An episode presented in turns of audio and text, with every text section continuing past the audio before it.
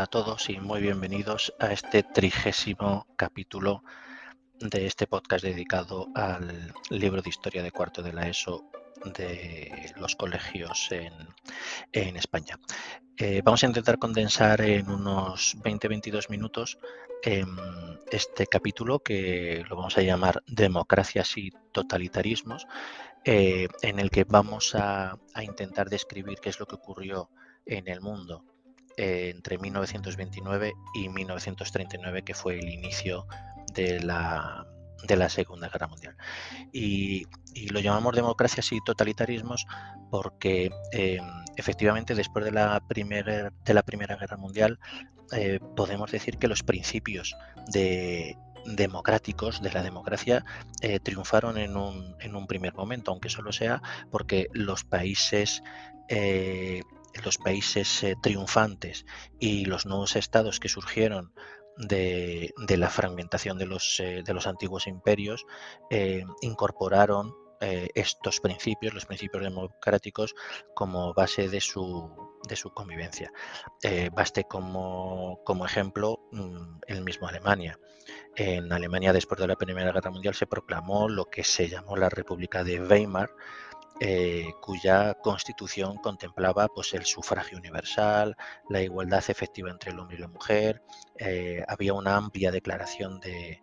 derechos y en la economía se trataba de paliar los efectos de la crisis por medio de una, de una política eh, deflacionista, es decir, por una bajada generalizada de los precios de los bienes y servicios y, por supuesto, también de los, eh, de los salarios.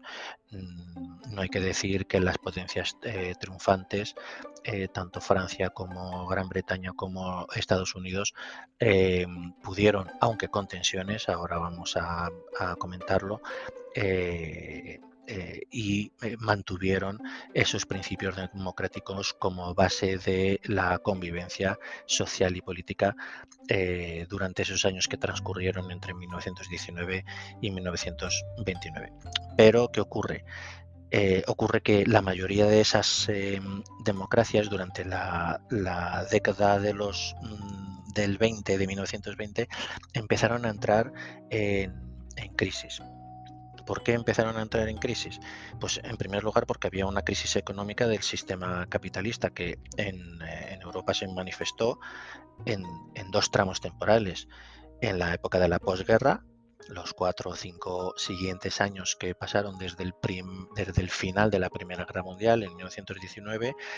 eh, fueron años muy duros, sobre todo para Europa, eh, porque primero había que reconstruir eh, países eh, devastados y destrozados por, esa guerra. Pero es que luego la crisis del 29, que hemos comentado ya en el capítulo anterior, vino a, ahondar, vino a profundizar en, esas, eh, en esa depresión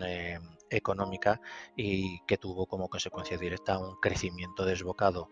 del, desempleo y por supuesto de la miseria en muchísimos de estos países. Y además a esto, eh, recordad que también lo hemos visto en capítulos anteriores, eh, eh, como consecuencia precisamente de, estas crisis vino el fortalecimiento de los, de los sindicatos obreros. Eran eh, los obreros, la clase más pobre y más humilde de los trabajadores, em, eh, eran los que se echaban a la calle y mediante revoluciones, eh, huelgas, eh, generaban mucha inestabilidad social y mucha inestabilidad económica que asustaba mucho a las, a las clases medias y que empezaron poco a poco a inclinarse hacia ideologías más totalitarias que pensaban que les iba a dar más, más seguridad pública y económica pero también hay, em, causas económicas, perdón, causas políticas em, en, las, en la crisis de las, de las democracias. Em, en primer lugar, como acabamos de comentar, eh, están todos los movimientos y revueltas obreras eh, y la aproximación de muchos de los movimientos obreros, sobre todo en los países de Europa Occidental, eh, hacia los diferentes partidos comunistas de cada país y eh, había un, en, los países, sobre todo de Europa Occidental, había un miedo creciente a que el modelo soviético se extendiese por, por Europa.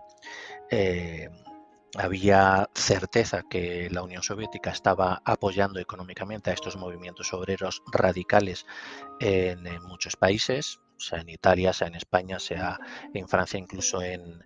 eh, Gran Bretaña, y eso generó mucha incertidumbre y mucho miedo en las clases eh, medias y, más pudientes económicamente,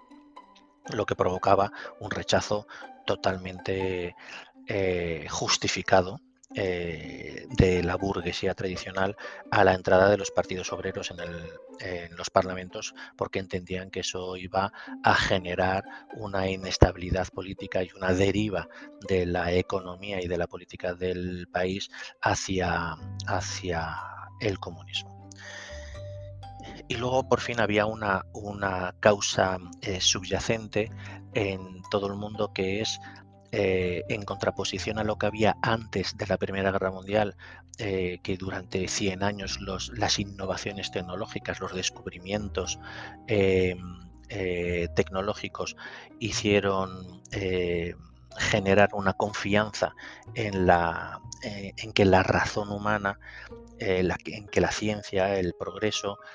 iba a ayudar a conseguir un mejor estilo de vida, a conseguir una un estado de felicidad eh, eh, social eh, y se vio con la Primera Guerra Mundial que eso no, era así en absoluto y esa, esa, confianza en la ciencia, en el progreso y en, la razón humana se, rompió completamente. Así que si acabada la Primera Guerra Mundial teníamos en Europa sobre todo dos, dos regímenes totalitarios, la Unión Soviética y, y, Hungría, pues eh, diez años después esto se había, mm, eh, se había extendido a muchos otros países, siendo los más importantes los que vamos a, comentar ahora. Eh, mientras tanto, como hemos dicho al principio, tanto el Reino Unido como Francia como Estados Unidos podían mantener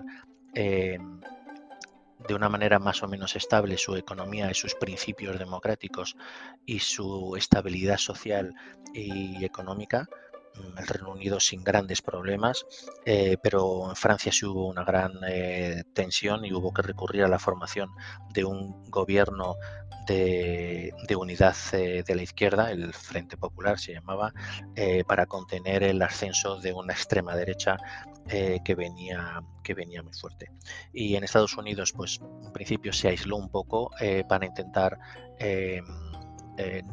sufrir lo menos posible el contagio de las eh, crisis económicas em, que, venían o, que se sucedían en, em, en, el resto del mundo, pero em, a su vez tenía unas tensiones ideológicas eh, bastante intensas dentro de su, de su país eh, durante estas décadas, que, que, lo que provocó por ejemplo, el sacar la ley, la ley seca con la prohibición del alcohol en la mayor parte del estado o el auge de sectas eh, racistas como, como el Ku Klux. Esto en cuanto a los a los eh, a lo que quedaba, vamos a decirlo así, de los regímenes democráticos. Los regímenes eh, totalitarios, sobre todo, siempre se pone como ejemplo de estas décadas, pues los que se sucedieron en Italia, en España, en Portugal y en Alemania que compartían eh, características comunes. la primera característica es un nacionalismo radical, es la, afirma, la afirmación de la superioridad de la patria y de la raza, lo que daba como consecuencia, si mi raza es la mejor, la consecuencia es que el resto de las razas mm, vamos a decirlo así, no merecen, eh, no merecen la vida o merecen vivir no tan bien como yo. Eh, esto dio lugar a, ideologías eh, xenófobas tremendas. La, afirmación de un régimen de un partido único, eso significaba que cuando yo llego al poder, ahora vamos a verlo, eh, una de las primeras cosas que hago es prohibir a los demás partidos eh, que puedan ejercitar la política y el único partido legal es el mío.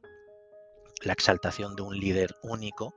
de un dictador, de un líder infalible, todo lo que dice es, eh, es eh, la verdad eh, absoluta y es la guía del, del Estado la incorporación de, del concepto de un Estado corporativo, es decir, frente a la concepción liberal de la sociedad como una suma de individuos que expresan sus demandas políticas, el fascismo sostenía que la sociedad debía organizarse en agrupaciones o corporaciones dirigidas por la élite de la sociedad y todos siguiendo exactamente el mismo camino y las mismas normas, para que eh, ningún miembro de esas agrupaciones o de esas corporaciones eh, tenga un pensamiento eh, discrepante del que marcaba el, líder. Una total beligerancia contra las instituciones internacionales, sobre todo aquellas que, me van a permitir utilizar como excusa el, no crecimiento de mi país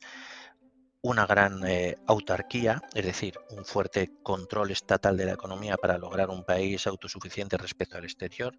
Son mi país es tan bueno, mi raza es, es tan genial que yo me basto y me sobro para generar riqueza en mi país y que mis ciudadanos eh, sean los que mejor vivan eh, de todo el mundo. Y si no es así, la culpa no es mía, la culpa es de las otras razas, como pasará en Alemania, o la culpa es de los estamentos internacionales eh, que, no me, que no me permiten llegar a este, a este objetivo. Por supuesto, un antiliberalismo, es decir, se derogan todas las constituciones liberales, los derechos del individuo y todo queda supeditado a los intereses del pueblo y del, y del Estado. En general, eh, un anticomunismo. Eh, hay una unión de todos los patriotas para superar la lucha de clases defendida por el, por el marxismo y un antifeminismo, mm, ya que eh, normalmente se apoyaban en el patriarcado como base de la, de la sociedad. Em, los casos de, de, España y Portugal, sobre todo el de España, que lo vamos a ver en otros, em, en otros capítulos posteriores, pero que son, entre comillas, fáciles de, relatar, eh, países con eh, una inestabilidad social y económica eh, tremenda, países en, teoría o que se les presume democráticos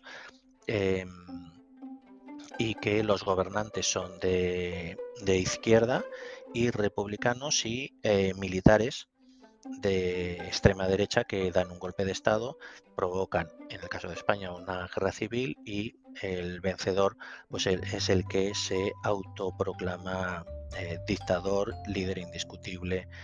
eh, convirtiéndose en régimen totalitario. El caso del fascismo italiano o el caso del nazismo alemán eh, lo vamos a intentar desarrollar muy brevemente, de manera muy resumida, en este capítulo por las, la, importancia que tiene para luego explicar el, origen de la Segunda Guerra Mundial. En el caso del fascismo italiano, bueno, eh, hay que entender que Italia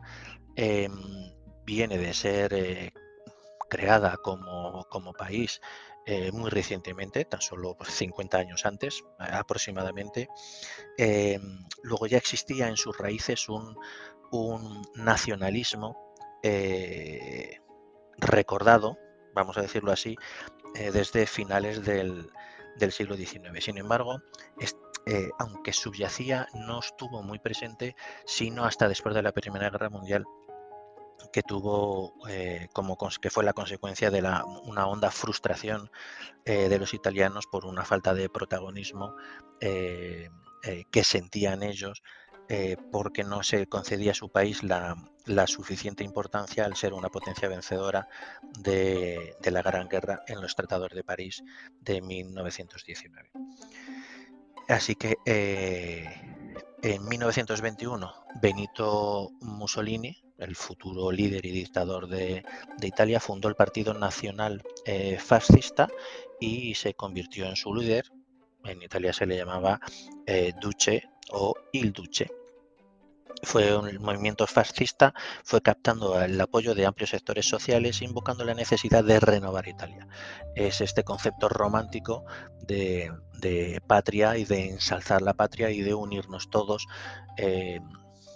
sin saber muy bien el camino que hay que seguir, pero gracias al, trabajo y al esfuerzo de todos, los verdaderos patriotas vamos a hacer grande este país y si hacemos grande este país, eh, nosotros seremos, seremos grandes. Eh, como todo buen eh, futuro dictador o, líder, se, se, rodea de unas milicias paramilitares, se llamaban las camisas negras, eh, que eran los defensores más violentos del, movimiento fascista, y para presionar al, rey y, realizar cambios eh, políticos hicieron una marcha sobre, sobre Roma. Así que ante las promesas y amenazas de Mussolini, finalmente el rey Víctor Manuel III encargó a Mussolini la formación de un, de un nuevo gobierno. Eh, Mussolini fue mm, nombrado presidente del gobierno y a partir de ahí, poco a poco, eh, tomó las riendas del poder y fue desmantelando las instituciones democráticas para ejercer un creciente control ideológico, político y social. Hasta que en, 1925, eh, tras el asesinato de un diputado socialista que se llama Matteotti, a mano precisamente de, de milicianos suyos, de milicianos fascistas, eh, disolvió el Parlamento eh, y se dio paso a, una, a la dictadura fascista. Con lo que él se convirtió en el líder absoluto, eh, el Estado pasó a controlar la política, la economía, todas las organizaciones sociales, todos los medios de comunicación, existían censuras para que ningún periódico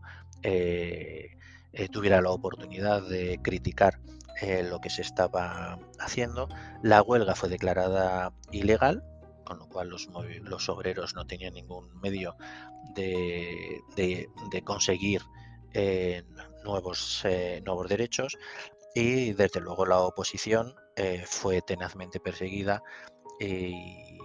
en su mayoría pues fueron fueron encarcelados simplemente por pensar de una manera distinta o diferente a Mussolini.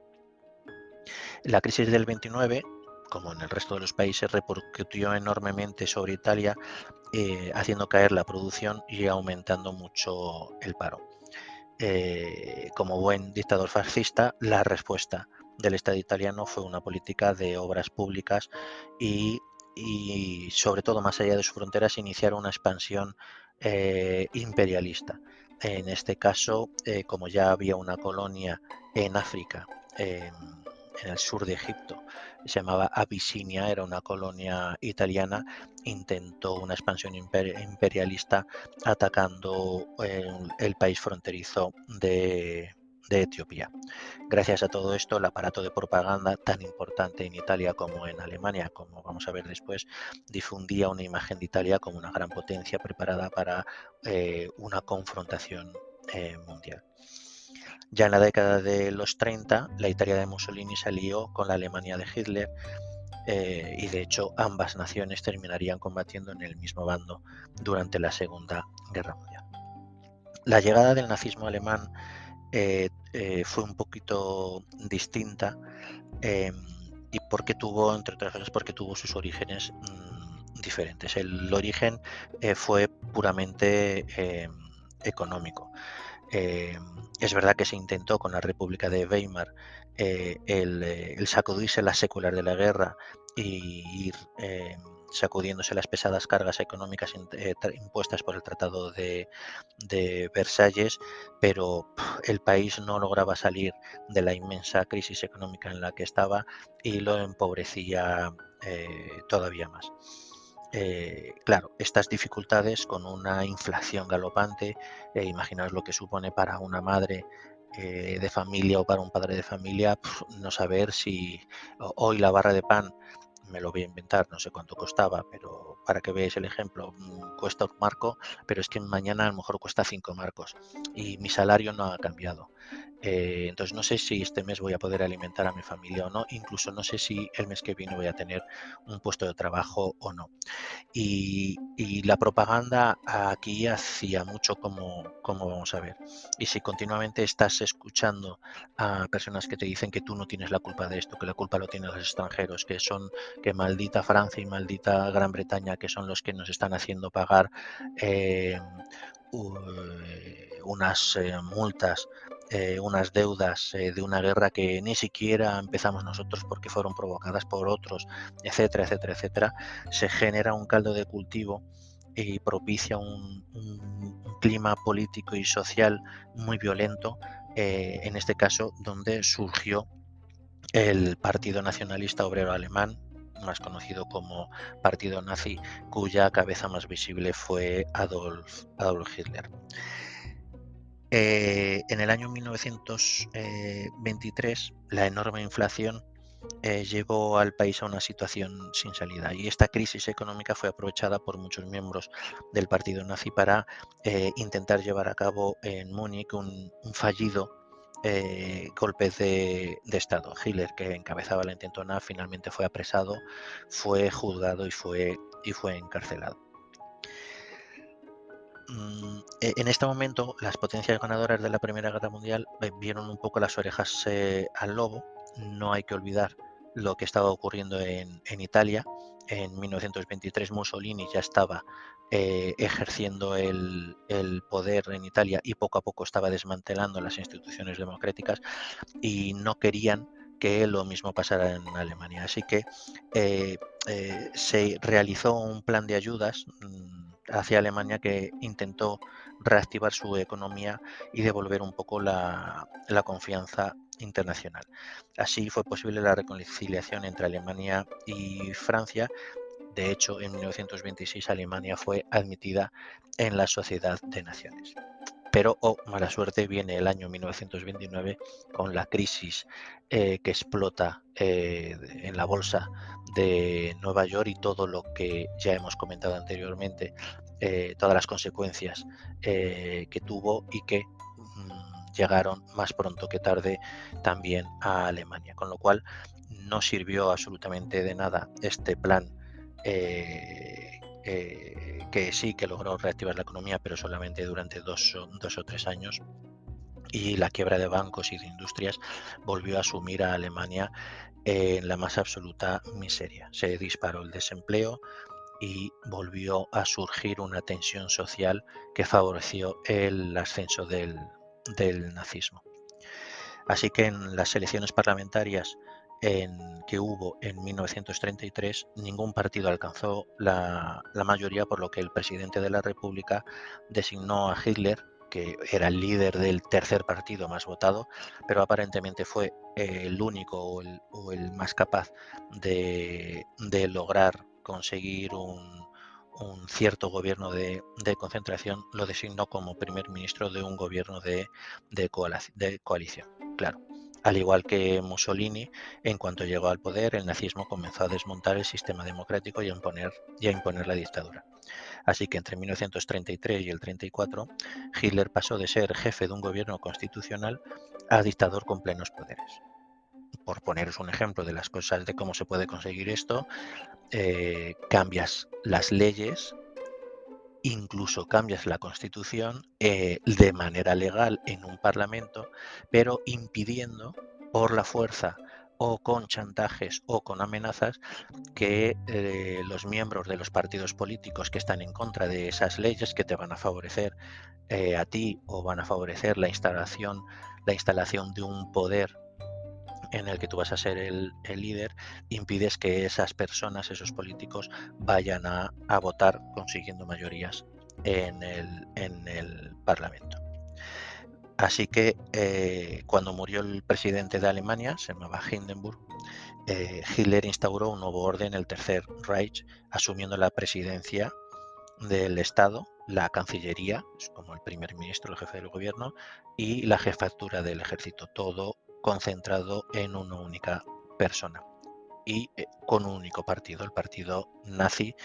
eh, legalmente establecido y todos los demás fueron declarados ilegales y se reprimió duramente a los opositores. Cuando se dice se reprimió duramente es que se encarceló o se asesinó a los opositores al, nazismo. En junio del, 34, eh, las SS, un cuerpo eh, paramilitar eh, de élite nazi, pues llevó a cabo un ataque contra otra organización nazi que le disputaba el poder a, a Hitler. La mayor parte de los líderes de la SA, que era la, opositora a Hitler dentro del partido nazi, fueron asesinados en lo que se conoce como la noche de los, de los cuchillos largos. Y a partir de 1936 eh, se creó eh, un cuerpo de policía política eh, con plenos poderes para perseguir a los disidentes, a los que opinaban de manera diferente, e internarlos en campos de concentración. A todos los comunistas, a todos los socialistas, eh, a los liberales o simplemente a los opositores al partido nazi fueron, fueron duramente reprimidos y, excluidos en campos de recluidos en campos de concentración. Así que imaginaros que si tú eh, por suerte tienes un, trabajo, pero tu ideología no es coincidente con la del partido nazi, te guardas muy mucho de decirlo porque sabes dónde vas a, dónde vas a acabar. Por otra parte, la política expansionista de Hitler le llevó a reclamar e invadir sistemáticamente territorios europeos colindantes con Austria, con diferentes motivos. Eh, perdón, con Alemania, con diferentes motivos. Eh, Austria porque se habla alemán y siempre ha sido territorio alemán cosa que no era cierto. Los Sudetes, porque me lo quitaron después de la Primera Guerra Mundial, pero en realidad los Sudetes, que es la región del norte de, la República Checa, que limita con, Alemania y es muy rica casualmente en, en carbón. Y todo esto frente a una cierta tolerancia de Francia y de Gran Bretaña que no querían ser ellos los que rompieran la, los que rompieran la baraja. Y por último, la última característica que hay que destacar del, nazismo es el, antisemitismo. El antisemitismo que se llevó hasta las consecuencias más, más eh, inhumanas que, os podáis em, imaginar. Eh, un antisemitismo que se plasmó en, leyes, se llaman las leyes de Nuremberg, eh, aprobadas eh, durante el Congreso del Partido Nazi en 1935, por la que se comenzó una campaña de propaganda y difamación contra los judíos em, con el único fin de que el pueblo alemán no judío eh, los viese a los judíos alemanes como los verdaderos enemigos, los que eh, concentraban toda la riqueza, los que tenían todo el poder, los que tenían todo el dinero, se lo guardaban para ellos y además no, no ayudaban a enriquecer el, país. Así que sacaron una serie de leyes antisemitas que prohibían los matrimonios eh, mixtos, excluían a los judíos de, los, puestos políticos y les retiraban la nacionalidad alemana. Estas leyes antisemitas fueron, fueron progresivas, de tal manera que en el 39 los judíos fueron obligados a identificarse públicamente llevando continuamente una estrella de David amarilla en la ropa para poder ser identificados. Eh, muchos tenderos alemanes no servían o no vendían a los, a los judíos y muchos alemanes no judíos no entraban en las tiendas en las tiendas de, judíos todo ello gracias a, la propaganda esto fue el inicio de un acoso creciente sobre los judíos, sobre sus familias, sobre sus propiedades, eh, que culminaría con el genocidio de millones de judíos durante la Segunda Guerra, Mundial. La Noche de los Cristales Rotos fue un evento importante en noviembre del 38, por el que tras el asesinato de un